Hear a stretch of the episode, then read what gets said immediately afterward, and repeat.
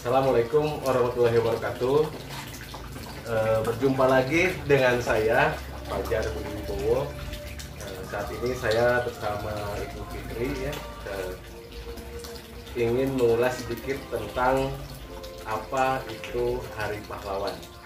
Karena kan Bu tanggal 10 November ya 2021 ini bertepatan dengan Hari Pahlawan.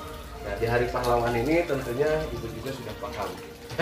Secara pada saat eh, Bung Tomo ya menggelorakan api semangat eh, perjuangan dan disusul dengan eh, sporadisnya masyarakat Surabaya pada saat itu ya menghadang sekutu yang memang memberikan propaganda agar masyarakat Surabaya khususnya harus menyerahkan senjata kepada sekutu. Nah, untuk ibu sendiri ya eh, dengan kejadian seperti itu atas dasar eh, peristiwa itu apa sih yang eh, ibu maksudkan atau ibu maknai ya tentang Hari Pahlawan ini? Nggak apa-apa, silakan silakan.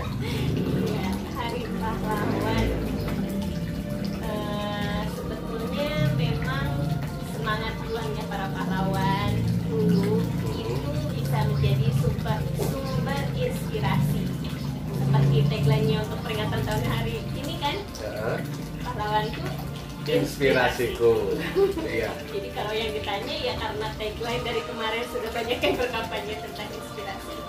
Ya saya sih tidak tidak memungkiri bahwa memang dengan adanya para pahlawan yang sudah berjuang itu banyak sekali inspirasi yang bisa kita ambil baik dari eh, sisi pergerakan mereka dalam berjuang ataupun misalnya dari cara atau pemikiran-pemikiran para pahlawan ketika saat menghadapi perang penjajah. Cuma beda zaman aja kan. Kita Iya. juga sebetulnya sekarang masih berjuang kan. Iya, nah itulah itu inti makna pahlawan ya. Jadi pahlawan sebetulnya gitu kan adalah orang-orang yang memang memiliki jasa, orang-orang yang berjuang tanpa pamrih. Nah, dan pasti di kehidupan kita pun ya ada yang menjadi pahlawan ya.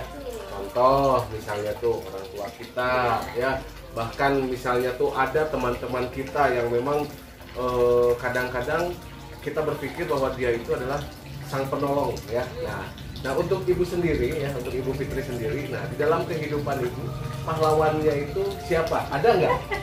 Pahlawan di kehidupan ya, bukan pahlawan misalnya teh, wah ini kemerdekaan pahlawannya banyak ya. Nah untuk di kehidupan pasti ada pahlawan. pahlawan ya seperti yang bilang ya gak usah jauh-jauh deh ya Hmm. lingkungan keluarga sendiri Hmm. orang tua ibu bapak suami Hmm. harus Eh, eh. jauh Iya betul. karena itu yang sangat terlihat sekali kalau Hmm. melihat pahlawan yang eh, di zaman perjuangan dulu kan kita cuma dengar cerita ya tapi kalau perjuangannya orang tua perjuangannya suami kita lihat kita Hmm. juga kan ikut, ikut mendukung perjuangannya ikut mensupport jadi ya Ikut berjuang ya untuk keluarga ya, untuk kemerdekaan keluarga dari krisis moneter. nah, itu. bahkan berperang dengan ekonomi. covid juga Iya. kan itu perlu perjuangan Betul, kita harus bekerja sama ya.